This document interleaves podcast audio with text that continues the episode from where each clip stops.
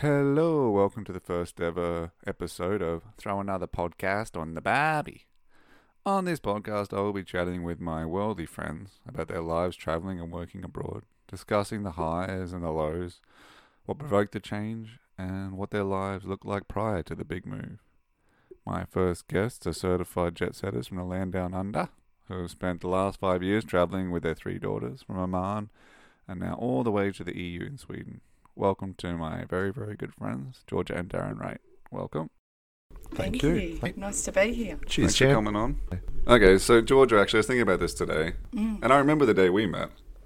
Darren, you're not going to like this because your story's not as interesting. Oh, oh, oh. Hannah Basson all day was so excited for us to meet, and she was telling me all about this Australian woman that works now here in English and as an English teacher, and then so I was Was pretty that a excited bit of a to meet letdown Nosy. for you, was it? I mean, we'll talk about that another time. Podcast two.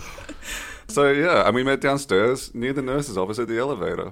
So I don't know if you remember that. And I have a bad memory, so that's a real compliment. I'm touched that you remember it. I, I don't actually remember it, but, maybe that's because I met a lot of people. No, understandable. First uh, couple of weeks, I guess. Yeah. Um, but I did always enjoy that you came in and you always said hello to me, and you came in uh, when uh, Oh, yes. Mm-hmm. when I had a classroom, and you always came in and said hello to me and made me feel very welcome, which I always loved, and I always felt at home Oh, that's pretty uh, sweet. with you. Um, not many other people came in to say hello, so maybe that's why. I'm a bit offended. I like on Facebook memories, you know, when that comes up. It's been two years since you've known Chris McLean. You know, it, it was a special time for me, Chris, but It was. Well, tell me the story so I can, because I really don't remember the day we met. because, It's probably because I like Georgia a lot more than you. and I think there would have been like two weeks, maybe three weeks before I actually made it down here and picked her up. And it was always this, oh, Chris McLean, you know, Yeah. there's this Australian guy, he's a cracker, you know, you'll love him and everything.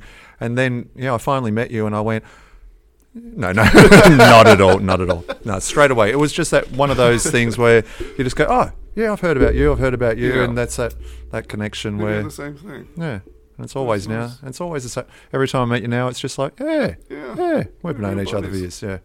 That's why we're we're chuffed to be here. Yeah, well, I'm very glad to have you on. How did you come to work at the English school? Connections. It's all about connections. It's all about who you know. Because we had already been in another school before that in the Middle East, in Oman, and we had friends from there.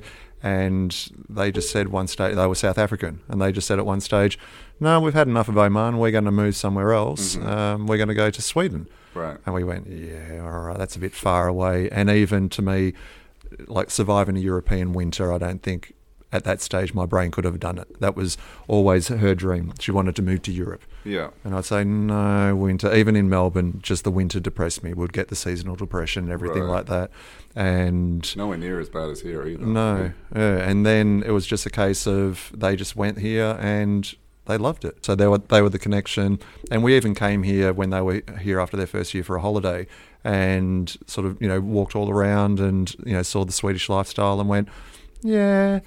And then still went, no, no, we're happy where the sunshine is in Oman, and you know everything was going well at the job then, and we just went, no, we're not gonna, we're not gonna make it to Europe, and then just instantly it somehow just it all fell, fell into place. There were just other people that were here as well. And in the end, yeah, we're teaching alongside these people who we met in another country. And now we're teaching next to them in another country. Yeah. And then we go, well, if they move somewhere else, we'll probably have to follow. Because when he left Oman, it was like he was my my good friend. Because you work together in the same department. Yeah. So yeah, we were in the the primary school together, and we would just sit at the back of staff meetings. And even though there was times where I was meant to be sort of like running the staff meeting on that, I'll just go sit at the back with him, and Yeah. we'd just be sitting there with tears streaming down our face. And then as soon as he left, there was no one else there that sort of brought out that same bit of humour. Yeah. And so then when he said, "Oh no, I think we can get you a job, come to Sweden," and I think we just looked at each other and went, "Why not? why not? Next and stage." our relationship with um, them was different as well because they taught our children. Mm-hmm. So they'd been in um, the school and taught our daughters. So it was a, um, a sort of parent relationship as well as a friendship. So we sort of had a very close bond. Then we sort of missed them a lot when they left because uh, they really were like big source of our social gatherings and people that we would get together with because in as you know in a country when you're alone you do tend to mix with the expats Oh yeah. once our sort of like yeah social group had broken up, and we had some other friends uh, as well, one Australian and one South, South Afri- African, and they moved back to Australia. Then these guys moved as well, and then we were sort of feeling a bit a bit alone, weren't we? definitely. Really, sort of thing. So we mi- missed uh, our friendships with them. And that was part of the reason to come and visit them hmm. even on holidays, just so we could see them because we'd actually missed them a lot. Hmm. And I think the um, friendships you have in expat circles are far more intense. You know, because you are, like you said, thrust into that social situation, especially when we're in the Middle East, you've got such a part of the community that you don't understand. You hmm. don't understand the Arabic lifestyle. You don't understand exactly that way of thinking, and so when you do find these kindred spirits, and South Africans are very similar to Australia, must be that longitudinal thing, Like you know, personality. personalities that that, Lifestyle. you know, not taking life seriously, loving the sports, hanging around a barbecue with a couple of beers. Yeah. Um, yeah, it's a staple of their life and, of course, a staple of the Australian life. So the only difference is we would talk about AFL and they would talk about rugby and then assume that we loved rugby as well. And they go, oh, come on, we've got to sit down and watch this game. And we'll be sitting there going, no, we'll come for a few beers. But, you know, other than that, it was just always that connection, though. And, yeah.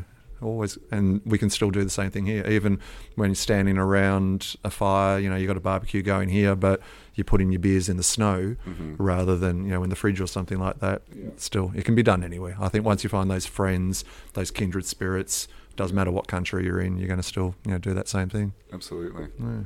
We've done that. Remember, I mean, definitely. Yeah, I think the- one, I think. I think the cold, coldest day that I've had here was Australia Day last year. And we were gathered around our farmhouse out in, you know, the outskirts of town Yes. and, yeah, just thrusting beers into the snow and pulling them out. It was working quicker than the fridge. And we just sort of, yeah, looked at each other and went, God, things have changed, but they? they're still the same as well. Yeah. Hmm. Well, going back in time a little bit, what age did you meet Oh, each okay, other? Okay, now listen, the memory's not that good. It's not so flash. yeah, this is a case of, yep, yep. It was, once again, a friend of a friend Okay. uh, that connected us that way. Just- We just started we used going out. like to go to music yeah. gigs, both of us, Mm-hmm. and a friend of mine was going out with a friend of his. Yeah. My friend said, "Oh, come out with us. There's going to be a guy there, and we think you'll like him." And I was like, "Mm, "I don't know."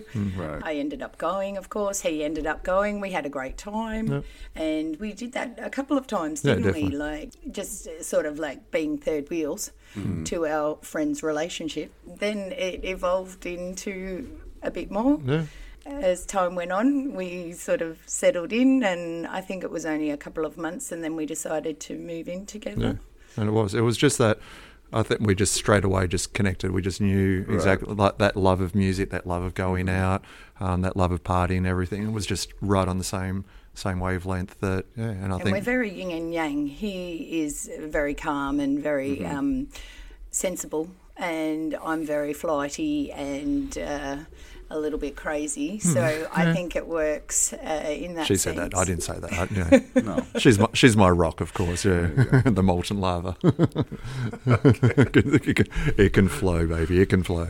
We went out to a we went out to a gig, and it was like um, at the the old Espy Hotel in St Kilda um, on Cup Day. So it was called Cup Day Chaos, and there was about 30, 40 bands playing, And, think we're all in a group of yeah. like ten or fifteen friends that we all like used to go out gigging together. Hmm. Like, um, and we're standing in the line and but then um, we just instantly we got in had a good party and then and then by the end of the night we saw the fireballs this psychedelic like a punk rock band and everything Right. i remember just rushing out of the i'm going to say the mosh pit but you know whatever it was in those days and i was just dripping with sweat i just had this "Rah," this because it was just this and just went up and grabbed her and said all right let's go and that was that was it That's a nice story. yeah so it was just that yeah, I we think did instantly have a connection, Yeah. though. Like, Yeah, you can um, feel that sort of thing. Yeah, Hmm. we've always sort of like been very, very close, and uh, basically we're best friends. Hmm. We always have been, and I mean,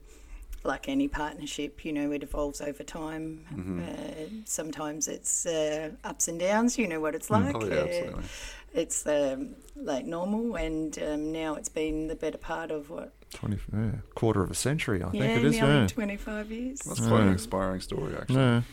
Well, actually, I'm drawing a lot of parallels because my girlfriend and I met the same way. Her friends, they worked as cleaners, Yeah. and then I was living with her and her boyfriend, and so I met her that way. Yeah. We had a connection straight away. We went out, and I was drinking a lot more back then, and I lived in Airlie Beach. Yeah. So we were out drinking beers a lot of the time and a lot, lot of the days of the week. You know, yeah, one thing led to another. We moved in together pretty quickly, just like you, and yeah, now I am still here, four Yeah. years later in Sweden. So Yeah. just like snowballs, I guess. It's Yeah. one of those things. But Yeah. She was travelling over there. She was she was uh, backpacking there and working. So Ah, Such a, such a Swedish thing to do, isn't it? it's very Swedish to I go think- to Airlie Beach. Yeah. Yeah, I think every time you say to someone, you know, in Sweden, right, I come from Australia, they go, oh yeah, I was there. You Yeah. know, when I was backpacking around, Oh, and, yeah. and you go, well, you're obviously in Brisbane. Yes, I was in Brisbane. Yeah, it just seems. Yeah, you tick them off the list almost. The Yeah. that definitely gone to. Mm. And then I- I don't think, unless you've got that connection, I don't think you can then do that next jump. You know, in terms of, all right, what are we going to do? We're going to travel the world. Yeah. And it took her a long time to to travel the world. You had a fear of flying. Mm, I Fear of- still don't love it, but Mm-hmm. I'm keen to go places, Mm. and I think it makes it a little bit better. I've still got the, the scars from the first flight that we took to Europe. Right. because it was just the- that the it was it was she was scared and then we had a like a domestic flight remember the one that we went from paris to to austria you probably don't remember uh, i think she's blocked it out and there was turbulence there and there was just this white face looking at me and we had kids at that stage as well and then the next flight she was on the other side of the aisle to me Yeah. and she's just looking at me with this look, going, "I don't know if I can make." But then, yeah, that that just changed. It was when we came back from that flight. Uh, I think she'd conquered the demons, but then also I got this random email that just came up on my phone when it was sort of connected. And at that stage, we'd never talked about you know moving anywhere or traveling much because she just conquered these demons. Yeah. And and it just said, "Hey, do you want to teach overseas?" hmm and never thought of it. And then the fact that this random email, I don't know how it got into my inbox. Mhm. I'd never really searched it. I just showed her and went, "Hey, we should do this." And that was like 2013. And then I think within 12 months we sold our house. We relayed, you know, quit our jobs. We sold everything. Put a few things into a box and went, "All right, we're going to start traveling the world now." And We were very lucky though because my sister lived in Oman hmm and she had a teaching job there. And uh, she called Darren and she said, I think I've got a job for you. hmm, He was like, mm, Talk to me, tell me what it's about. They were going through a bit of a change of management. She said, It's a leadership position. I think you should apply for it. hmm Darren said, mm, I'm not sure, but she said, The principal's Australian. It's good stuff. I'm sure that you'll get along with him. right. So, pretty much instantly. But that was that the- desperate because we left Australia and originally I was going to work in, I was applying for jobs in Abu Dhabi because that's where everyone sort of logically starts. We sold the house, got rid of the cars, jumped on the plane. After about two weeks overseas, then we got this call or this email saying, uh, we don't actually have a job for you. And so we were overseas. We had everything crammed into five suitcases, and that's when we got the um, the interview in Oman, and they just said, yeah, "Come in for a, a job as a teacher," and that's all I wanted to do. I think half the reason why we were leaving Australia was because I didn't want to get dragged out of the classroom.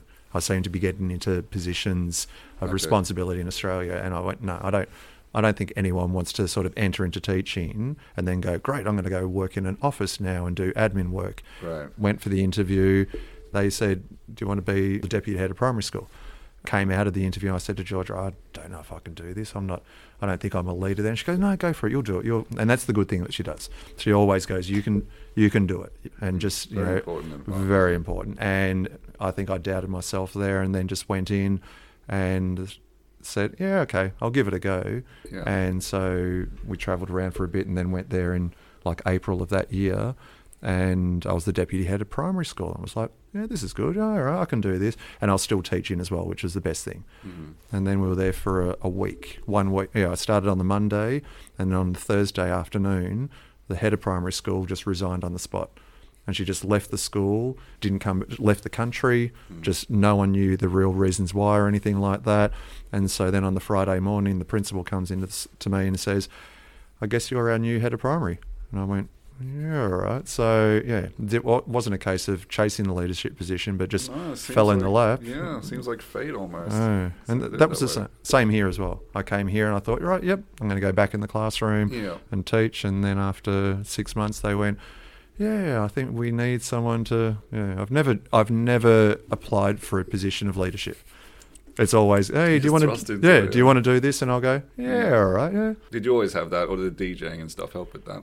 No, I think I've always been a bit of a, You've not so much. been a showman. Yeah, always been a showman. Yeah, and like even to the point, I'm would get shy or something like that in a social situation, but then go, nah, that's not you, and then go, and I don't take myself seriously. So I think when you don't worry about what other people think in that sense, Mhm. then you can just get up there and say, you know what, I can be a bit of an idiot. Yeah. You know, I think a lot of more people, you know, appreciate that rather than go, oh, what's he doing there? Yeah. Or, yeah, and I think that's always been But the plus, you connect with people very well. Hmm. You've always been a good people person, so you always like make good connections with people, and you're happy to sort of chat and Hmm. have a um, an ear for people all the time. And Yeah. I think that makes a big difference to people because um, people want to know that they're heard. Oh, you yeah. know, like especially like at school, Hmm.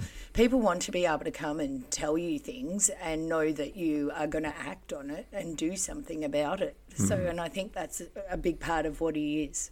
It's a huge part. I think it's one of those things, especially as I get older, I realize some people, if you talk to them, they're just waiting for the next thing they can say, which is what I used to be like a bit, and I try and be better at it. Yeah. Or I want to say this thing, so I'll listen to when you stop talking, then I'll say what I want to say. Hmm.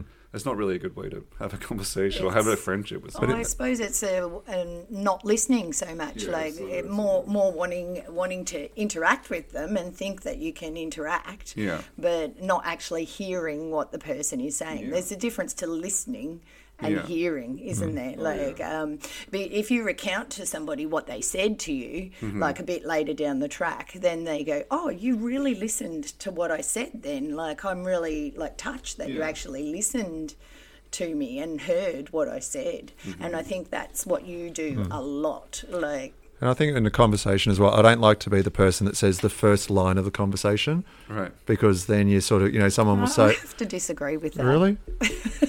I always, I always like to hear what someone says and then go, "Right, okay, yep, this is where we're heading You that mean way." like when you first walk Maybe in into a professional or- sense. yeah. So I don't think in a conversational sense, I don't start many conversations, but I love to take part in them. You know, Uh, again, I may disagree with that. okay. I think you like to start the conversation and see what people will say, and then you like to retort. Yeah. and that question is always like you go up to someone and say, So, what music are you into? You know, and I think that comes from, you know, but, and as soon as you find out, okay, you know, what's your favorite band or what kind of music you listen to, mm-hmm. instantly you just go, Right, yep, yeah, that Yeah. kind of person. Then we, therefore, we're going to talk about, you know, like, if someone, if I go up to someone and say, You know, what music do you like? And they go to me, Oh, Shania Twain. Okay. Part of my brain's going, yeah, right, yeah, okay, we'll never be best friends in life, but you know, we can go down I that. wasn't going to tell you, but Oh, you love that don't impress me much. my mum's a big time Shania Twain fan. Yeah, I think everyone's mum is. Gonna Yeah. listen to this. yeah. Oh no, This But mum's not. this one's not. No. Do you like Shania Twain? Uh, I will tolerate her if we're like at a party and drinking, uh, but I wouldn't go and see a concert. Let's put it that way. That don't impress me much. no. Sorry. Man, I feel like Good no. One for that joke. but there was um. Someone brought up Shania Twain finally. Should- 25 minutes here, right? What are we doing here? Well, there was a um, Shania Twain was playing in Stockholm last year. I heard about Yeah, and one of our one of our best friends who she was teaching in Oman with us, but she's come to Sweden as well. And she said, oh, "You'll never guess what? For my birthday, it's around my birthday time as well. Shania Twain's playing, you know, and I'm going to buy tickets for all of us to go." And and we just sort of looked at each other and went, "Mm, "No, you don't need to. We'll, we'll we'll go out for dinner or something like that." So yeah, I think there's all those those types of artists that some of them you like, some of them you go, mm, Sure, Yeah. definitely. When uh when you were 18, were you just going into oh, is that a flashback? Sorry. Deer in headlights. I'll go with it. Do you want me to go higher? When did you start studying nursing? Um, oh, I, I first of all, uh, when I went to university, I was in a performance arts course. I did that for maybe about eight months, I think it was, and, then I got really, really, really sick with adult whooping cough. My professor said to me, "Listen, you need to take six months off school, rest, get better, come back." Of course, well, what happens when you have a break from university most of the time? You don't usually go back. Yeah, the motivation dies up pretty quick. Yeah, so I think um, that sort of like put me on the back foot a little bit. I didn't go back, and of course, I kept in contact with a lot of my friends uh, that were still in the course, and they ended up being on shows like Blue Heelers and. What happened was uh, I actually uh, decided to um, go to work for a little bit, didn't I? I was just working a average job. I think I'm I was managing a, a store in Southgate down uh, in Melbourne. Okay. I enjoyed that. It really wasn't much of a challenge. It was pretty mundane, even though it was a management position. Then I decided my friends were working at the Melbourne Museum and they said to me, "Ah, apply for this job. You'll be really good at this job. It's a tour guide of the museum. You're going to love it. You're a chatterbox. You like that sort of thing. Come, come and work for us. Again, with the connections. Uh, when I actually went for the interview, it was a girl that I used to go to school with uh, in country Victoria who'd moved down to Melbourne and worked her way through the museum. And of course, so she knew me straight away and she said, Of course, Georgia, you can have the job. That was a really good time for me. I really enjoyed working there. I worked in the Children's Museum and I worked in Bunjilaka, which is the Aboriginal gallery as well. And I worked down at the school's entrance. So all of the schools that used to come, you would host the school and show them all the uh, galleries and do everything with them. I really enjoyed doing that. I uh, became pregnant with my daughter. I think we'd gotten married just before Yeah. that. Then I um, said uh, to Darren, you know, I am going to go and do my nursing. I think I'll be really good at being a nurse. That, that stunned me. It's I have to say her careers have evolved and like when you backtrack her careers from performing arts to where she is now, it's logical evolution. There's just these connections there, but this was one where she went from tour guide to nurse and yeah, and I just remember going, but are you sure? Are you sure? And because your mum was a nurse mm. and you know people in the family were nursing as well, to her it was a lot more logical. But for me, I didn't know that whole background so intimately. So when she said it, I was yeah, okay. Well, okay, we support you. Off you go. And yeah, and then she Or was, was it logically like you wanted a career, or were you sort of like passionate about helping people and that whole part? of definitely. Very much uh, the second, but also being uh, that I was becoming a new mum as well, I was uh, looking for something that was going to fulfill me in that way. So I was, um, Oh, so you were pregnant and then you decided to study? no, I was studying while I was pregnant. Okay. Yeah, I'd uh, studied a bit prior to being pregnant, and then um, I was doing both of them. I was going to school at the museum at the same time. So I would go to school like a couple of days, and then a couple of days I'd be at the museum. And it was a bit of a juggle, but somehow we managed it. Then I had my daughter, and I graduated just after I'd had my daughter. I didn't want to go to the graduation because I, I wasn't looking my best, I must say, like while I was pregnant and uh, handling having a new child. And it was um, a little bit of a juggle. Then I had my other daughter very quickly. So I was uh, only nine months off my first daughter. Okay. And then I was pregnant again with my second daughter. But had you started working as a nurse by then? No, I hadn't actually started. I'd had a few job offers and I'd Mm-hmm. Had some politely do. shifts. You had some shifts. Yeah, I did um, maybe Nurses Bank for a Yeah. little bit. I So you had a little feel was- for it. Yeah, But when yeah. you're studying nursing in Australia, I know you hear, even when you're studying at university, you're still at the hospital a bit. Yeah, you the- do do your placements. Placement, right. Yeah, of course. Okay. And then I um, decided uh, stay at home with my kids uh, Mm-hmm. and my youngest daughter, my middle daughter at that time. Well, it was my youngest.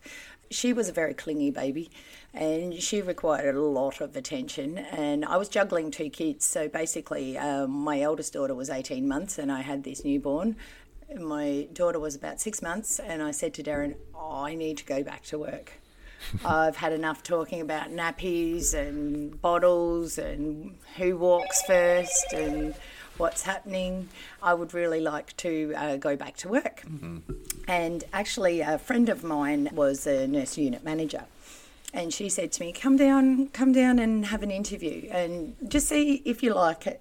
Yeah. Of course, I liked it, and it was all good. And I very quickly worked through the ranks there. Mm. Ended up being night nurse manager, and working nights, which was really good at the time because mm. I had two young children, so I could stay at home, go to mm-hmm. kinder, take my kids um, out to their I can see the appeal. I know that's really positive. Yeah, it really worked well for us. And Darren worked mm. during the day. So right? she would come Yeah. home from work, and I would go, right, there you go, there's the Yeah. kid, and then I'd go to work, and then you know, I guess it makes it tougher for a relationship when, you Yeah. when it's like that a little bit as well. Definitely. It was It's sort of like- difficult. Like there was times that it was really, really difficult. Yeah. But I mean, we've always muddled through, haven't Yeah. we? Oh, we definitely. just sort of muddled through. It was uh, really good for um, a good part of, I would say, seven years. Yeah. And it was really nice, and it was uh, I I enjoyed being Yeah, there. that good routine. But you've missed an important job in your career path. So, like you talked about performing arts, you talked about um, you know hospitality, tour guide, you know nurse, and then you'll go through the other. She was a postie. You were. She was a postie. postie Did you for. ride the bike? She rode the Did bike. ride a Did? bike. I have a okay. motorbike license. Yes. do? Yeah. And- know, that was that was uh, a fun time in My life. fa- my fa- favorite part of that was when she actually came off her bike because a dog attacked her. That's your And favourite part? no, the the reason why is not because of the dog attack, not because of the injuries, but then when there was sort of like an inquiry going into it, and they had to contact the um, the dog owner, Mm-hmm. and normally in a situation like that, like this was a not a very nice dog. Okay, let's just say that the giant poodle bit me on the bottom. Okay, it wasn't just a dog attack. Okay. There was a biting and a piercing of the skin. The poodle part doesn't make it seem more ferocious than I had previously thought. But you okay, think, it but wasn't think a giant German poodle. Shepherd, but attack. Good attack. But but the best thing was then in part of the mediation process, and this must have been sort of like a new age. There was a mediation process that went on for a long time. Yes. Georgia had to go to counselling sessions, not for her for falling off the bike, but because the dog was traumatized, and she had to go for pet counselling. Oh. Is this true? yes, this Please is true. don't do- Okay, but Pet you're making counselling. it sound like I fell off my bike. No. I didn't fall off This- my bike. this dog I was was psychotic. riding. We're beyond the bike at this point. Yeah. You're- The we're dog was counselling. running and the dog ran after the bike. Some dogs don't like motorbike. I don't know why. It must have just been in that mood and it came at me, it bit me. Then we turned around. We had to have this mediation process with the owner of the dog because the post was saying that they should have the dog put down Okay. because it's bitten someone. Hmm.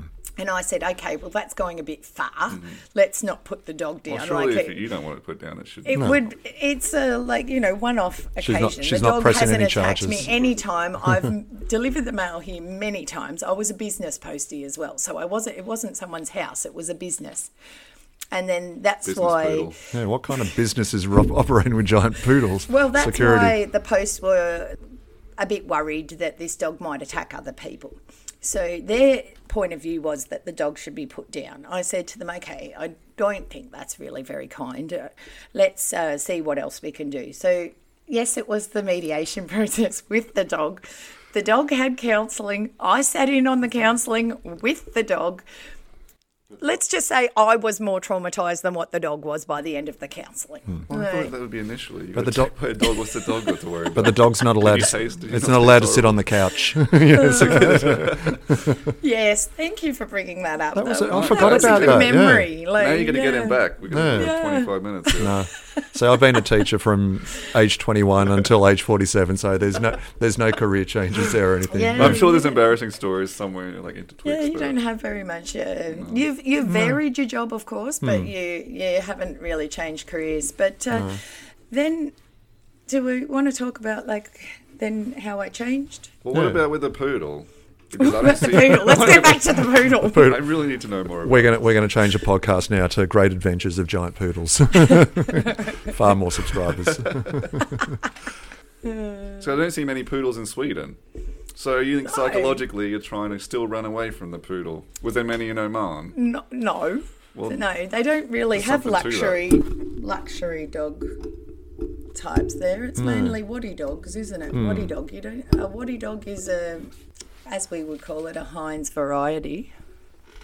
Heinz variety. 99 Heinz variety, you Oh, know, a bit of a mutt.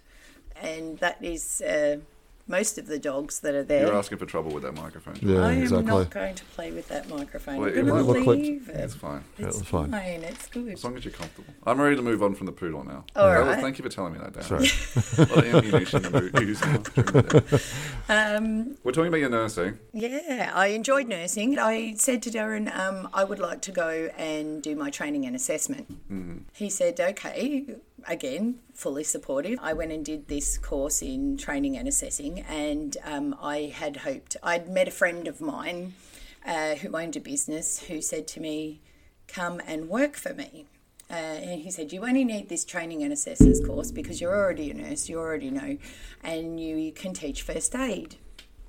Um, and you'll teach to doctors and uh, nurses and uh, Schools, schools, kindergartens, teachers, uh, daycares. yeah, daycare. Uh, Darren was a bit iffy about the whole situation because he's saying to me, You've met this guy like once or twice and he's telling you he's going to give you a job. Like, really? Like, are you serious? I said, Yes, I'm going to do it. I, I, this is for me. I really am going to enjoy this. I went and did the assessor's course. I was working at a nursing bank at this time where I was doing a lot of rehab. It was very traumatic for me though because it was a TAC rehab unit uh, with kids that had had uh, car accidents. Okay. And they were young, like teenagers, uh, 15, 16, Oh, yeah, 17, really being tough. in the car with uh, either a drunk driver or, you know, someone had had an accident on the way home from a party or things like that.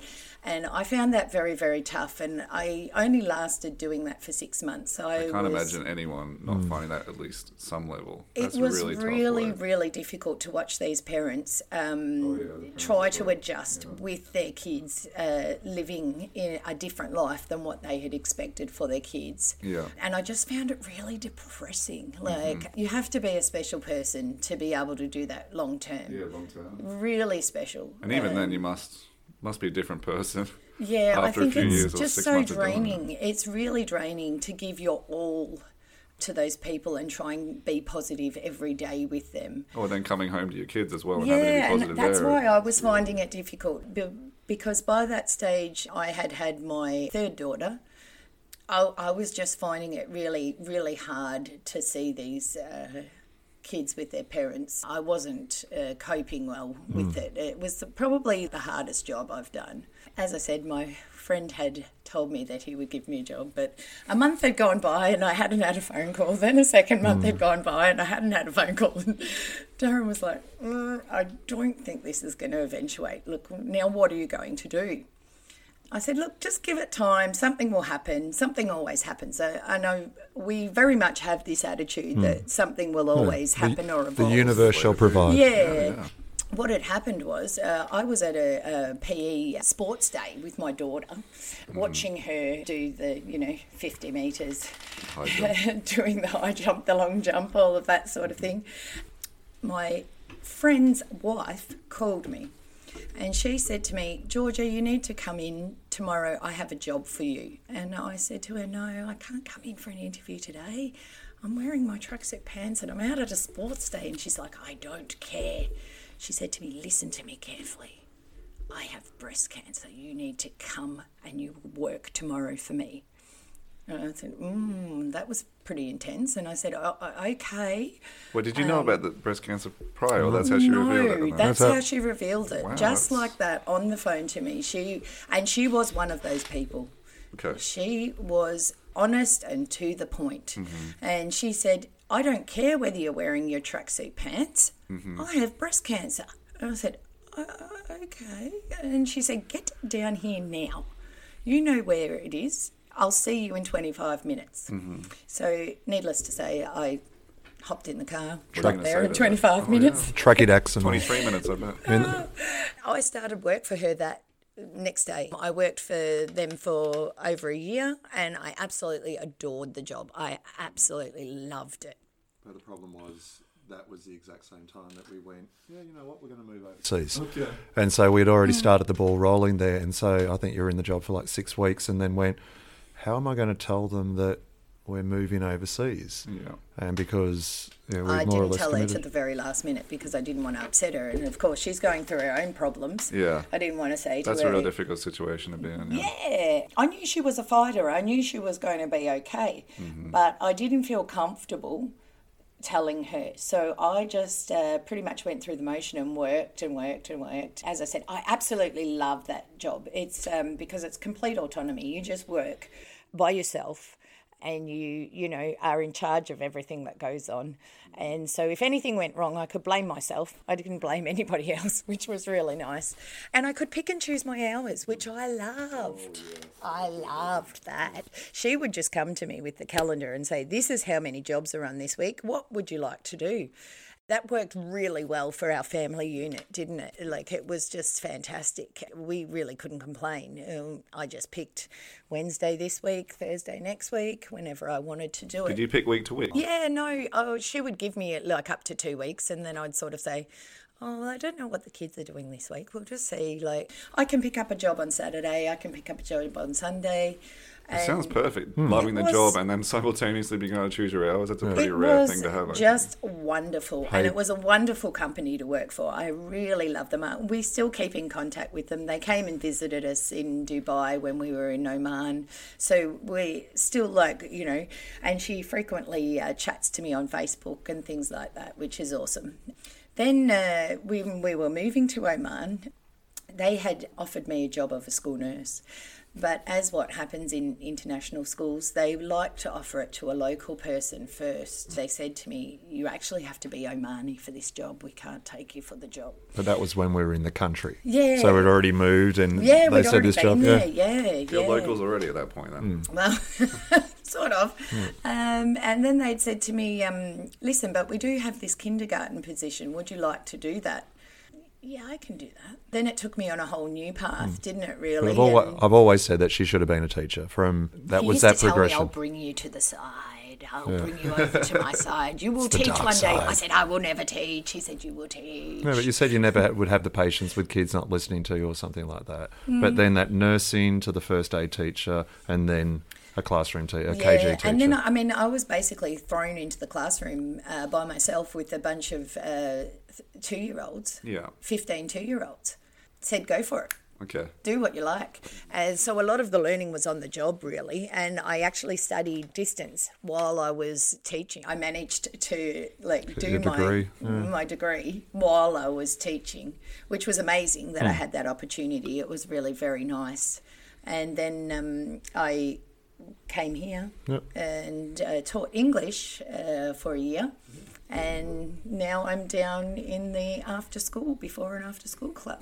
Yeah. We, we do love being our team down there. We do of have course, a we very a great good team. I'm we, very, very happy at work. we have a very good team. Um, I think it's uh, changed a lot since last year. Huge change. Yeah, and I think we've had a lot of them, and uh, it's been a really nice ride, actually, hasn't Yeah, it? it's been great. Love coming to work. It's most days, you know. Yeah, we do have a lot of fun down there now, which is good. So, um, yeah, but I mean, everything's evolving all the time. We never Yeah. know. Uh, initially, when I was set to come here, they actually interviewed me for the job of head of Mm-hmm. Um, right. You me that. kindergarten. But Mm. um, as you know, when we arrived, there is no kindergarten. so. Just got across. yeah. And that always happens in international schools and international teaching. Mm-hmm. There is always a position, and then suddenly it's not, and then Mm. it reappears again, or it's constantly changing. So it's something that if you decide to move overseas, it's something that you have to uh, accept. Because it happens a lot. Yeah. It's not just the random schools that we know of. We've got a lot of friends that teach overseas and they've had the same experiences Right. where they've gotten there and it's not what they expected. So Mm-hmm. I think it's just one of those things, unfortunately. So is Sweden what you expected when you came to move here? Did I you go? know what I expected, No. to be honest. But you were still young as well. I was 25. Hmm. Yeah, I didn't. I didn't really expect too much. I never really lived out of Australia, hmm. so the whole thing just sort of a whirlwind. I applied and I got a working holiday visa. I couldn't get a a working visa without a job, and I didn't have a job, so I came here without a job, which is probably the hardest part because it was great, and I had my girlfriend, and I had like we had a nice place we lived in, and then we had a family of super nice people, and I really get along with them, which is great. But if you don't have friends and I went from having friends at home and having people to hang out with, and go to the pub and everything with, and then I sort of lost that when I came here, which was the toughest part. but in terms of, I really like it here. But Yeah. the initial shock of coming here, I didn't really think about it. I just thought, oh, I'll move to Sweden, and that was, and then I got a visa in, and we had a place to live. We just moved here on a whim. So, I mean, Lavisa was coming home, and I was coming to a new, exciting hmm. place to live. And then after a while, I eventually got the job at the school. Yeah. But it's like what you said, being thrown in. That's what it felt like being a substitute had been. I had no experience, and when Lavisa said I should apply as a substitute at the school, I was like, "Well, why would they take me? I never taught. I never worked with kids. Hmm. Nothing. Like I can't cover a class." And then I applied, and Karen called me within about ten minutes and said, "Hey, you want to come in for an interview?" And I was like, "Well, I don't have any experience." And they said, "Well, it doesn't really matter." But it's funny the system here because I got a working holiday visa, but it means you don't get a tax number. So until you get a job, they don't give you a tax number, which means you can't work. Yeah. And the wait for a tax number when I applied was about ten weeks. The amount of jobs people looking to hire Australians who don't speak much Swedish Yeah. in Eskilstuna that could wait 10 weeks for me to get my tax number and hold a job. It's just hmm. non-existent. But Here at the school, they always need substitutes. So I always feel very lucky. I always think about that. I would have been home three years ago if it wasn't for this school. And I got a job in at, at PE and then I work with Hannah. She put in a good word for me and then everyone's putting good words for me and they keep giving me new contracts. So hmm. it's just been a real snowballing effect. So when you left Australia, was it a case of right? I'm going to give it this amount of time, and then I'll come back, or because we were the same when we left Australia, people kept saying, "Oh, you know, how long will you go for?" And the answer was there was never an answer. We def- never knew. At we just first thought, we said two years because our contract was only Hmm. two years for like most international contracts are for one or two years. Yeah. So um, we said two years and we might be home. It'll be okay. Yeah. Um, we haven't really tied up a lot of our loose ends at home. We still have like uh, furniture and um, Boxes in a friend's boxes place, of yeah. uh, sentimental things at our friend's place that we keep saying that we should go home. But in the six years, we've only been home once. But you've been home quite a lot, haven't you? Uh, Like, a couple of times. Yeah. Uh, must be three times. and you just went home at. No, you were Usually going to the go home summer. at Christmas. No, but- it must be twice. I think just during the summer when I had a co- uh, job, so I could uh, take weeks off and then I went home. In the answer to your question of how long I plan to stay, I guess we didn't think about that much. I just felt lucky to have a, a year visa, and I was pretty young, and I was just like, oh, we'll work and see what happens. I've always thought about life like that, just see what happens next. I guess. yeah. But do you think it's uh, difficult to go home when you speak to all your friends? We've sort of found this, so I'm interested to see if you have found it as well. That you feel like your friends are doing the same thing, Sure. and then you don't want to talk to them about the great things you're doing in Sweden and how you're having this great time. And it was snowing, and you know, the weather was lovely, and then we went on a trip here, and Yeah. because you feel like you're bragging a little bit, and you feel like you're a little bit I get like that a bit. Yeah, sure. I was definitely happy. When you call up someone and say, you know, you haven't spoken to them to, for about three or four months, Yeah. And you've done so much in an international experience, you know, and it, even if you haven't been anywhere, there's still so much that falls in path Yeah. um, of the expat community. But then when you call them and say, "What have you been doing lately?" they go, "Eh, not much. Same Yeah. old, same old." Yeah, that's something that makes me go, "Well, if we do go back, will we get stuck into that same old, same old?" Ah, you know. Like it'd be great to be home and see my family all the time. That'd Hmm. be great. But what I'd do there, like this is my life, and then if I don't get a contract, my whole life changes within a day. But I understand what you're saying. Hmm. But also, you kind of kind of get stuck in day to day. It just feels like a, a place that I live now. Do you sort yeah, of? it is everyday life here, and Yeah. I think that's the difference between being in the Middle East and being here. Um, In the Middle East, there's very much um, like uh, expat bubble, and you are in a different lifestyle. It's a very luxurious lifestyle. You're very spoilt. Yeah. Then coming here is like real life. Hmm. Uh, so Sweden is a little bit different in that sense. Yeah, you say that a lot. I can't even picture what that's like because I've only ever lived in Australia and then Sweden, so I yeah, haven't really experienced. what yeah. like. And I think somebody said to me, "Oh, it's just the Middle East has ruined you. You've just been used to being spoiled, Hmm. and now you're back here and you're just like living a real life. If you come to Sweden first, you would be fine." yeah, Like the concept of filling your own car with petrol. In the Middle East, when you tell people, oh, yeah, in Australia, you know, you get out of the car and you fill up the petrol. In Sweden, you would get out of the car, you fill up your own petrol. But in the Middle East, you sit in the car and you don't do anything. With the air Right. conditioning, with the air conditioner, with the engine running, because because Gives it's too hot. snippet of what's Yeah, going on there. and like there'll be people that would you know rock up to a uh, you know, like say a restaurant or a takeaway food place, and they sit in their car and they just hold their hand on the horn until someone from inside comes out and so, um, takes That's their a order. cultural thing, and that's a though. cultural, yeah. So it's all those weird things like that which make you go, wow. They are really have you know people taking care of them, and Yeah. so then when you're an expat, you get caught up in that. Yeah. You don't. We never sat in a car and tooted the horn. We'd always go inside, and then all the locals would look at us and go, "Why are they leaving their car? Are they, you know, is anything wrong?" And because other people would just, yeah, just do it all the time. And it's the worst when you see an expat person who's moved to the country and they're sitting in their car tooting the horn, and you go, "Come on, that's Yeah. that's, a bit not- much." Yeah. Yeah. Do you get a lot where people ask why you moved away from Australia?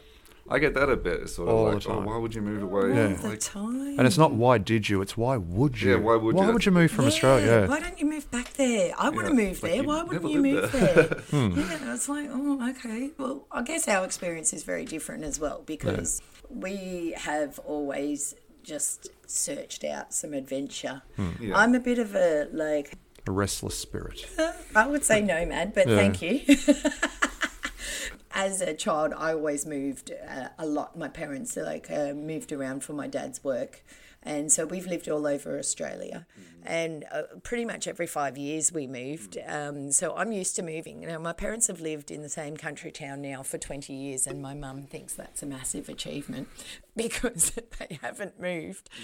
But I think that has instilled in me a lot to try new things and go somewhere new and I've never like let my kids feel like oh you know that they are attached Yeah. to a place Uh, they're attached to us and Yeah. where we are so it's pretty much that you know wherever you are wherever your family is you know like so home is where your family is We're an instant party that instant party of five. so no matter where you go, you know we've always got enough people to fill a hotel room, to fill a dinner table, you know, to take a whole row on the plane, and you know. So I think if you go off overseas by yourself at young age, Yeah. you know, then there's you you got more likelihood to meet other people because you'll be sitting at a table by yourself and people feel sorry for you. Mm-hmm. Oh, come up and do it.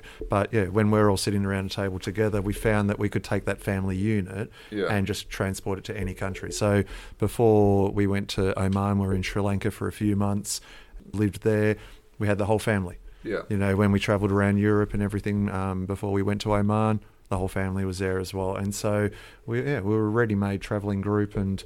We're like the Partridge family without the We're singing abilities. you know, Pretty just- lucky though. The girls love to travel as well as much as what we do, Hmm. which is good. They're always up for an adventure. Well, that's what I was going to ask you. It's really, it's such an interesting way to raise kids. Hmm. Yeah, it is a bit Not different. many kids in the world are traveling in different countries and living and learning different cultures and languages. And, Yeah, hmm. and I mean, look, we've been incredibly lucky. Our girls have learned Arabic and Swedish. Yeah. And I don't know what's next. I mean, oh, well, one of them's learning German at the moment, Yeah. and the other one's learning Spanish. I've been incredibly lucky with them. They've always jumped on board, haven't they? Like, Yeah. I mean, I, our youngest one is probably like third or fourth, fourth culture Yeah. child now. Well, she spent more time out of Australia than in Australia, and so I think and- even even Bailey now is getting to that stage where she's spent half of her life outside of Australia. So, and people can't even pick that they're Australian. Yeah. They've got these weird sort of like Kylie Minogue type accents. You know, you go, yeah, it is Australian, but. Is she British? No, she's not British, and trying to pick it that way. So I think the main thing that we wanted to do was open their eyes to a world beyond Australia. Did And you I- think about that when you were going to move? Was it a big issue, or when you were talking about it, like, oh, what if we're not doing the right thing, taking them around the world? or- Many times, many Yeah. times, even when, uh, and you, as a parent, you constantly question what you're doing anyway. Right. And then that was on top of it and compounded it, really, Yeah. didn't it? We were always going, oh, have we made the right choice? Uh, oh, we're moving to this new country. Are they going to settle? Are they going to have a nice time there? Or are they going to be isolated and they're going to feel alone? Mm-hmm. And are we going to bear the brunt of that? That, you know, mum, you took me here and now I feel like very sad about being here. Mm-hmm. And it was always something that's on our mind. Even now, I hmm. think uh, we still think about it, don't we? Yeah, because I think what their personality would have been like if we were still in the same house. Yeah. You know, in terms of the opportunities they've had, have been absolutely amazing. Yeah. Are they going to sort of have itchy feet when they're older and you know want to travel around the world, or is it going to be a case of it's all out of their system, and then they just want to go back to Australia and they stay in the same house for fifty years or something like that? You know, we don't know what kind of impact it's going to have on them Yeah. um, until it happens. And because they're three different personalities, Mm-hmm. so we look at one of them and go, well, yeah, she she would probably just find a nice, comfortable place and stay there. But no, this other one's going to, you know, travel the world, and this other one's going to, I don't know. We don't, yeah, we we don't know. And the best thing is we don't want to know. Yeah. And even when we get to a point where we go, oh, maybe we should go back and stabilise, then we go, no, but we're we're stable wherever we are. We've got that instant, Yeah. they've got the family. yeah, factor, instant yeah. family factor. And I think that makes a big uh, difference, doesn't Hmm. it? Like we're always a unit. So But- if somebody's going through something, we sort of try to like work through it and give them a bit of a, a adjustment and help them with things. But I mean, there was many times before we moved here, we thought, are we doing the right thing? Yeah. We've already moved. Are we going to make the right choice by moving here? And I mean, it really does weigh on you as a parent. Like you feel bad. Yeah. The, the question, you're thinking, the question that always solves that is when we ask the kids, you know, say, well, do you want to move back to Australia? And all three of them, they Yeah. just go, no, Yes. no. What would you know? What have we got back there other than family? Um, you know, their friends uh, have now sort of evolved into their own friendship groups and everything like that. Yes, if we go back, they'll probably catch up and it'll be a novelty thing. Yeah. But in terms of that connection or anything like that, I think they've lost that now, and they've built their other connections in, you know, in in, in Oman, in Sweden, and you know, the next stage of their And life. we're So, incredibly lucky because our parents are still young enough to travel. My parents uh, have been over here twice already, and we've only been here for this is coming up to 18 months, two years. but did you know? I was just thinking. I was looking back. Did you know it's exactly five years ago today that we left Australia? Oh, really? Yeah. Oh, was that and right? so that's oh, there yeah. you go. Wait, so this is When was iconic. that? That's that today, or Yeah, today. I think it's. Well, there you I'm go. Pretty sure it's today that we jumped on that plane and Oh, and left. there you go. Yeah, I'm so- going to edit this whole thing to make it seem like I did that. Exactly. Yeah. I'm going to start with like a five year anniversary thing. yeah. So yeah, I think we have I think we've done a lot there. Things have changed a lot, and but we're still the same people, aren't we? Yeah, I, I don't think we've changed. I don't think I think the girls have changed a lot. Yeah. I think we still have our. I mean, it doesn't matter where you live. You still have your same morals and your values. It doesn't Yeah. matter like uh, where you actually live. Yeah. Um, you still uphold those, and you still do the same thing as what your family does. I mean, it's all great to say I live in a different country, but you still, as you say, have that everyday life. You know, Yeah, get exactly. up, go to to work, come home, have dinner, go to bed, get up, go to work again. Yeah. It's um, just that you're doing it in a different country, and some experiences may be more exciting than Mm-hmm. others. But it, it is basically the same, isn't it? Like Yeah. it's just somewhere else. So, Absolutely. And they haven't experienced, I mean, especially Lexi, won't have anything to compare it to. It's not like you grow up and then you grow up in a different country. Like, No, and she can't remember a lot of the things that she's gone through. She she looks through photos and then um, she sort of says, "Oh, I think." I think I remember that. And uh, we asked her about her bedroom in Australia, and she was telling us something. And we said, That wasn't your bedroom in Australia. The worst was what was that all about? we were looking through. I can't remember what it was on, like a website or something, and it was naming Australian animals, Okay. and she didn't. This is a little bit sad. She didn't know what a wombat was. We had to show her a photo and remind her what a wombat was. We've had to reteach her Advanced Australia Fair. There's all these things where we go. You have to reteach me that one. yeah, and and then she learnt it like a you know a brand new song that was just heard on the radio. She's walking around the house singing, and she goes, "Oh, what what does girt by sea mean?" and all these kinds of things. and does it mean? yeah, it was girt. don't When- even when- know Aussies don't Yeah. even know what girt means. No, you just sort of sing Who it. like, uses yeah, the word Gert. girt? It's a really odd word. It's No, a- but it's- what was that comedian? That was, was that, it meant surrounded. when I was growing up. girt. So like a policeman can jump out and say, right, you've got to come out. We've got the house girt. Yeah. surrounded. I always hear that. that was always that one. I'd be really concerned if there was a policeman coming around and saying Yeah. uh, everything We've is girt We've girt, around we've girt you. the situation.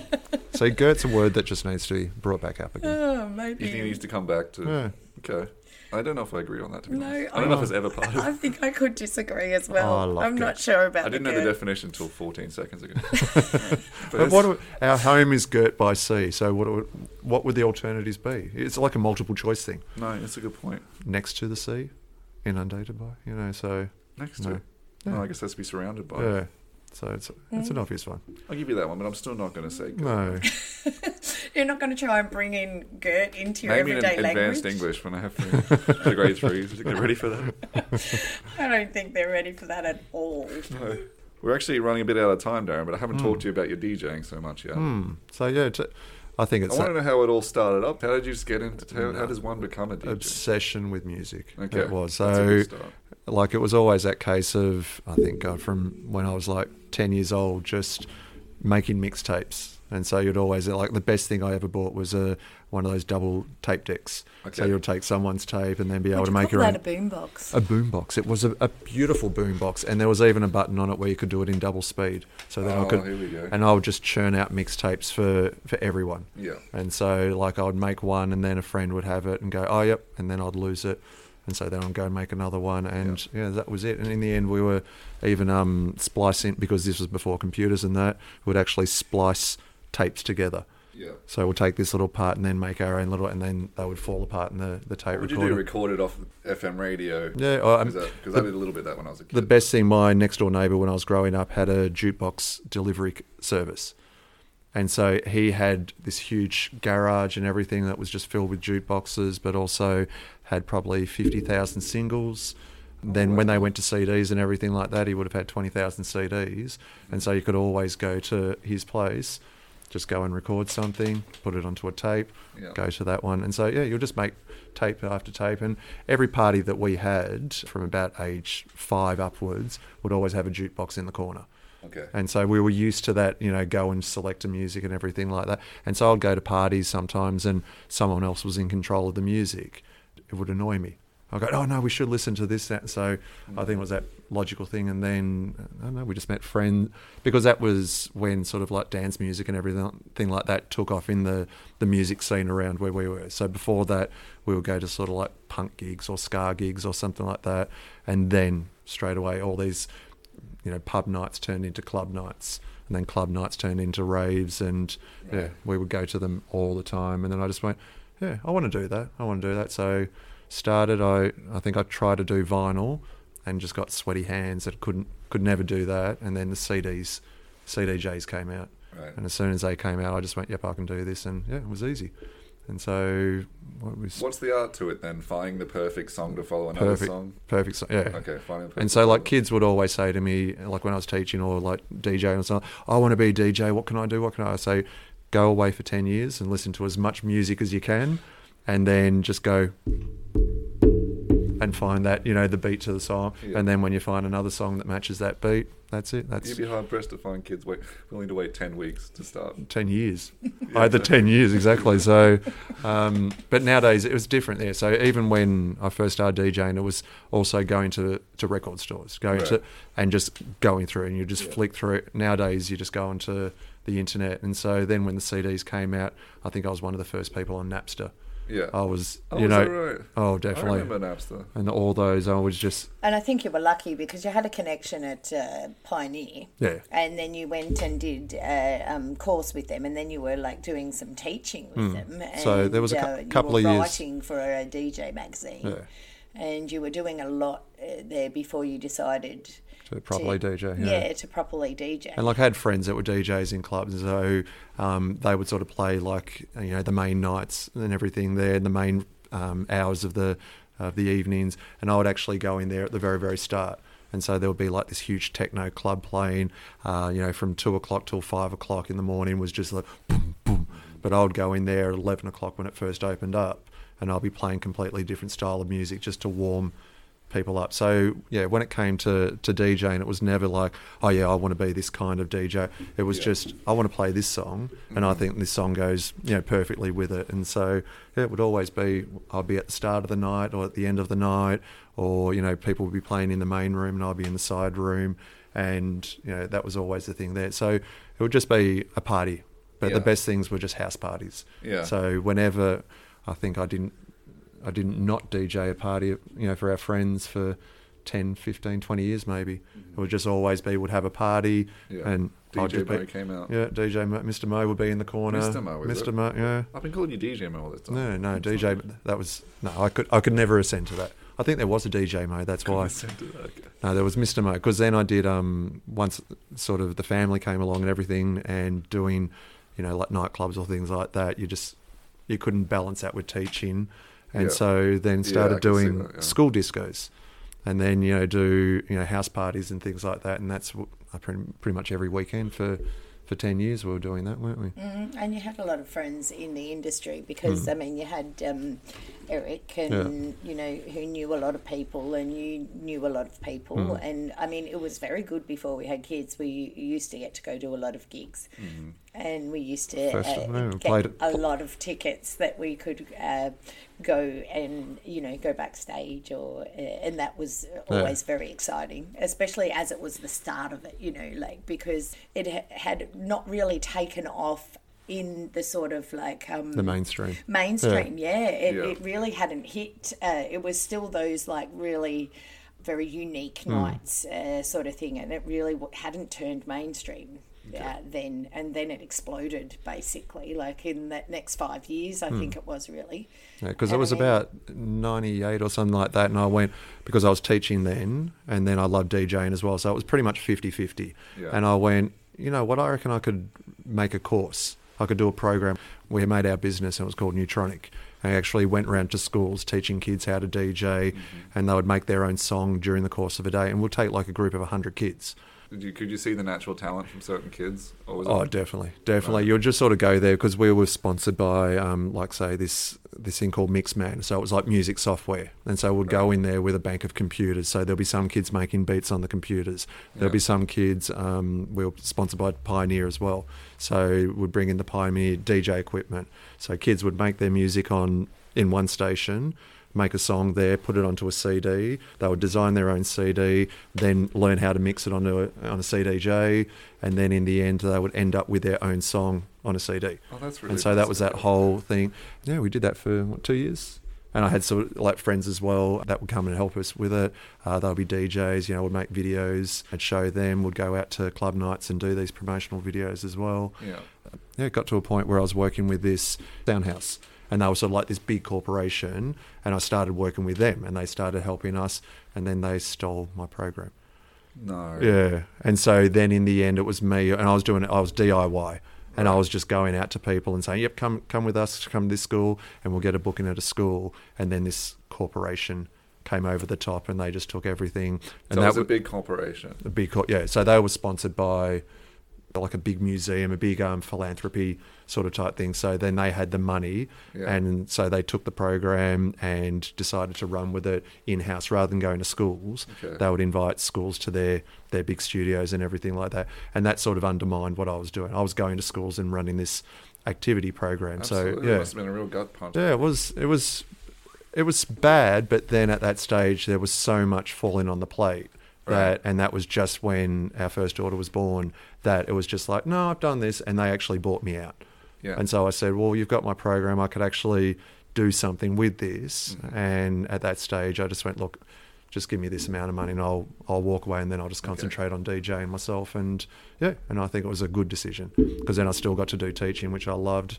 On the weekends, I got to DJ. Even now, in my like, I'm out of the classroom for the first time in 25 years this year yeah. and and like even we're like doing interviews and everything like that and you can just tell that person straight away when you're speaking to them on the phone or whatever or Yeah. um you know across Skype and instantly this person says hi you know and we'll say hi tell us about yourself after a minute Yeah. you know I'll look to the principal and we'll just go yep this is the person we want or unfortunately about 80% of the time we go no there's something not right you know Yeah. that there's that innate sort of I don't know passion inside you that just Yeah. goes yeah this person's Trust born to teach. Yeah. born to te- born to teach Yeah. that's it Do you have like a unique appreciation for DJ music? You know, someone like Hmm. Avicii. and that's the thing I think I'm a fraud when it comes to music Okay. because I don't play actually any music instrument I can program anything on a computer and use all the software like Ableton and that and Yeah. program program anything Yeah. but in terms of putting a guitar in so someone like that you just go wow because that's on that higher level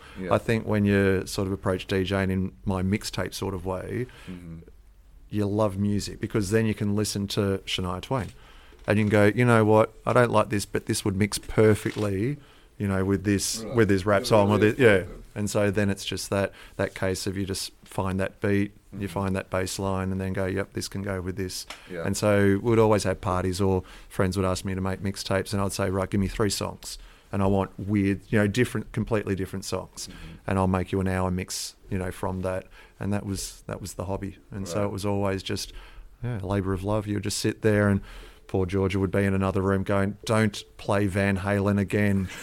And I'll go, but it's, you don't understand. It's mixing perfectly with Imagine and Jay Z and this drum and bass song. So you know, we'd have like four songs going on top of Put it. the headphones on, Yeah. please. Yeah. Just put the headphones wasn't on. good, I'm trying to do something. She's rocking the baby to sleep, and it's just like, Not a Van Halen fan. yeah. And it was never, it was never the song. So it, it was like um, once, I think probably about 10, 15 years ago when mashups, you know, really hit. And then it wasn't sort of like just, it would be how many songs can you fit in the space of an hour? Yeah. And so we would just sort of sit down and just go through, you know, 100 songs. Yeah. And it would just be this one, this one, loop this one, do this one. Mm-hmm. And so in the end, you go, I don't care if anyone listens to this. It's just, it's just fun. It's like a sport in the end. Well, this is almost like this podcast. yeah, exactly. we'll just mix it together. no I'm waiting to hear some Van Halen in the background now. exactly.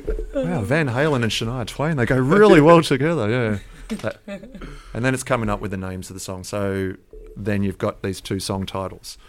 And just to come up with that stu- so when you've got that don't that don't impress me much. Yeah. And then Van Halen you go, Well that don't jump me much or so and then you just sit back and you go, That's it. That's that's my pinnacle in life and yeah, that's that's where it came. But um yeah, and it was just always new music.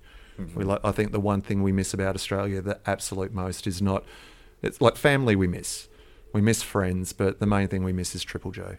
Triple J Hot 100. Oh, gotcha. And like, see that? It's you know that was that that one culture where you know you'll just go up to someone and say, you know, what music do you listen to? They go, oh, I listen to Triple J, and you go, Yeah. yes, we will be best friends, you know. And and I think that's that one thing, that culture, that music culture that you get from DJing, that you get from you know going out um, to pubs, clubs, listening to Triple J. You know, our biggest tradition was um, you know the hottest 100 barbecue, and that was my Oh, favorite yeah. Favorite real day of the year. Pastime, yeah. Like people take Christmas, people take Easter and everything. Mine was, you know, the hottest Yeah. 100 barbecue, Right. and would sit there with you know the the bingo and everything like that, and yeah, it was always good.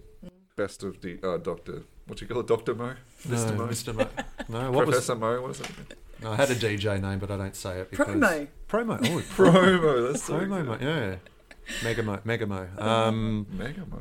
No, but then I just make mixes now. Yeah. And so, and the best thing about a mix, you don't have to listen to new music. Yeah. you know, to do it. You can have all these things. So I'm making one now, which has got Mambo Number Five, going with Banger after banger. yeah, exactly. Um, but then that goes with you know don't like a, impress me much. no, Oh, here we go. a rap song and everything, Come and you can just find this it all. podcast, I love it. Yeah, that's going to be the name of the of the podcast. Oh, that's why I went to London on the weekend, so I didn't have to listen to him mix Mambo Number Five. But I've got this, Understandable. Oh. Should have gone further. Yeah, I tried. but you can find yeah, you can find anything. So it just gives you appreciation to just go, you know what, I can listen to anything and see see Yeah. the the beauty within. Yeah. Oh, wow. That's that's a nice way to end this thing. Oh, yeah, actually. So where do we start? and Where do we Oh finish? dear, Yeah. I don't know. that's been like a river. Hey. It's been a ripper. What's your Hollywood name, by the way? What is a Hollywood? name? Hollywood name It's is it? like- Is that like is that equivalent to like what's your porn name? Porn star name? Like uh, Jennifer Aniston, like Bennifer, or like. Oh right. You ever heard of that? Oh, we were. Remember when we had those that couple that sort of knew we were both together, and they called us George and Doreen. Yeah, Yeah, at a and- once. And they didn't know quite Yeah. who because They we were. called you Doreen.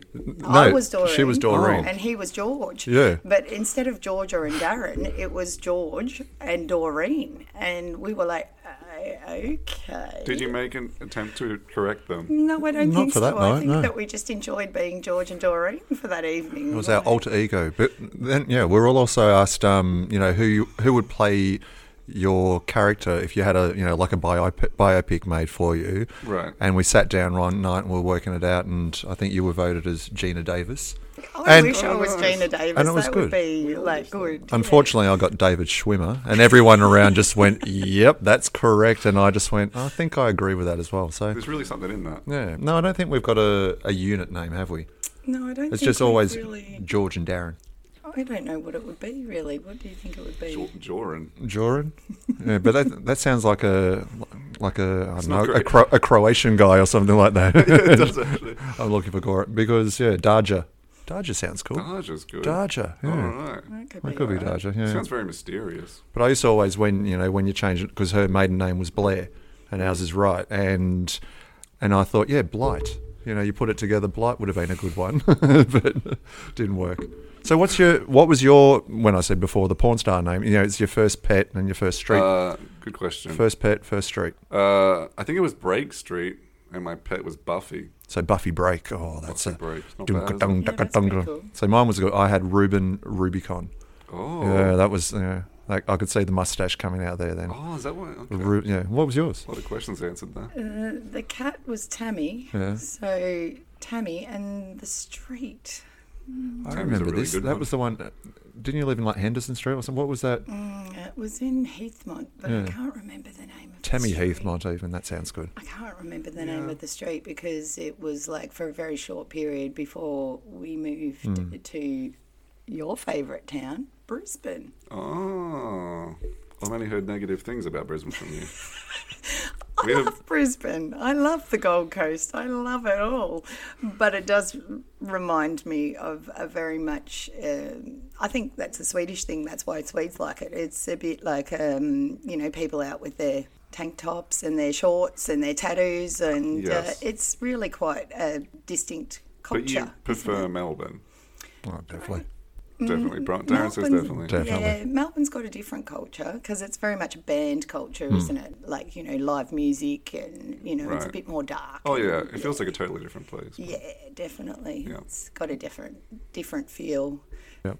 How many more Australian colloquialisms can we get in before we finish? Oh, fair crack of the fair crack of the Whip. no, fair. s- Fair suck of the sap. Yeah, fair suck of the safe. Have you heard that I one? I think you've I got must have. I don't think so. Yeah, that was the the, the Kev- Saveloy.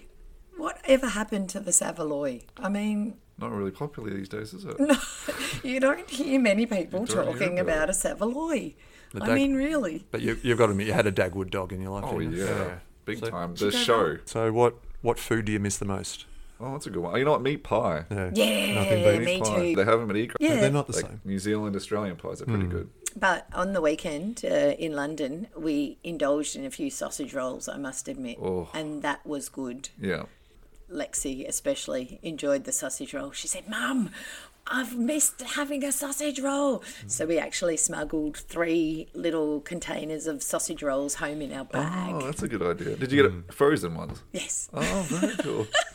It's a small, short flight, so by the time you get back, you know they haven't thawed out. hadn't, hadn't defrosted yet. And uh, yeah, that was sweet. It was nice to see her so excited about um, Australian English food. Yeah. Really? So yeah, that was cute. Yeah. Well, it's a very Australian thing. But she misses the party pie. Oh, Oh, she's always Yeah, asking for a Patties party pie. You know, pa- the Oh, yes. brand Oh, the patties. brand. Yeah, the Yeah. frozen ones. Absolutely. Yeah, yeah. Oh, yeah. I understand that. They're almost better in a way, party pies. Oh, I don't know. Oh, I Something tell about them. you, they they are Almost the a very different experience from Yeah. a normal pie. But I think, like you know, look, we can't go past the old four and twenty. No, you can't go wrong with that. But um, what does you go to though? Because you have got a couple of choices these days. You got the steak and Oh, curry pies. Oh, you love Oh, a curry yeah. pie, don't Curry you? Curry pie, I have nothing to stay away from the curry pie. Yeah. Yeah, I don't eat a curry pie. No, I'm not a big fan. I, I just have a, s- a steak pie.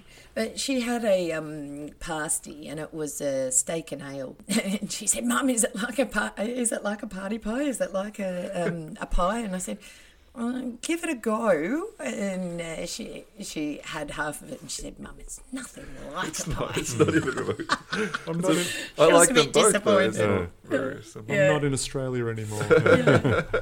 That was a bit heartbreaking for her, but you know, Well, my most famous moment in the school is bringing fairy bread for fika. You are well known for the fairy bread, isn't it? It's, I mean, it's really stuck with you. Uh, Yeah, it there's not a day that somebody doesn't go No. and make a comment about the fairy bread. yeah, bread very uh, unprovoked comments. that you uh, made for fika that we had at school. Yes. And people constantly question you, when are you going to make uh, fairy bread again? Hmm, yeah. Oh, not fairy bread again. And I mean, look, your other one is um, they even thought that you would enjoy a spot of Marmite, and they gave you a jar of Marmite. Makes me sick, to be remember? honest. Unbelievable. and They gave it to me and they said it was a gift. I thought it was an insult, but I really think they meant it as a gift. So we had Mm. a real, real clash. and I was upset that they gave you Marmite, like, because upset. I think we all know that Marmite and Vegemite aren't the same. And Marmite's incredibly inferior. Yeah, every way. and I really was disappointed that they actually thought that you would indulge in the Marmite. uh oh, editing at uh, 81 minutes. I'll edit here. I'll edit it to make myself look really good, and you two will just be sort of like passengers along the way. Well, thanks so much for being on. I really appreciate it. Thanks for having me. This has us. been a really good time. was It was really fun, definitely. We'll definitely have you on again. I just said we. Yeah. We, me, and my team. We'd like to thank production team of Uh, advertising. sponsored by Lofberg's Isolato Macchiato I couldn't And? say it better.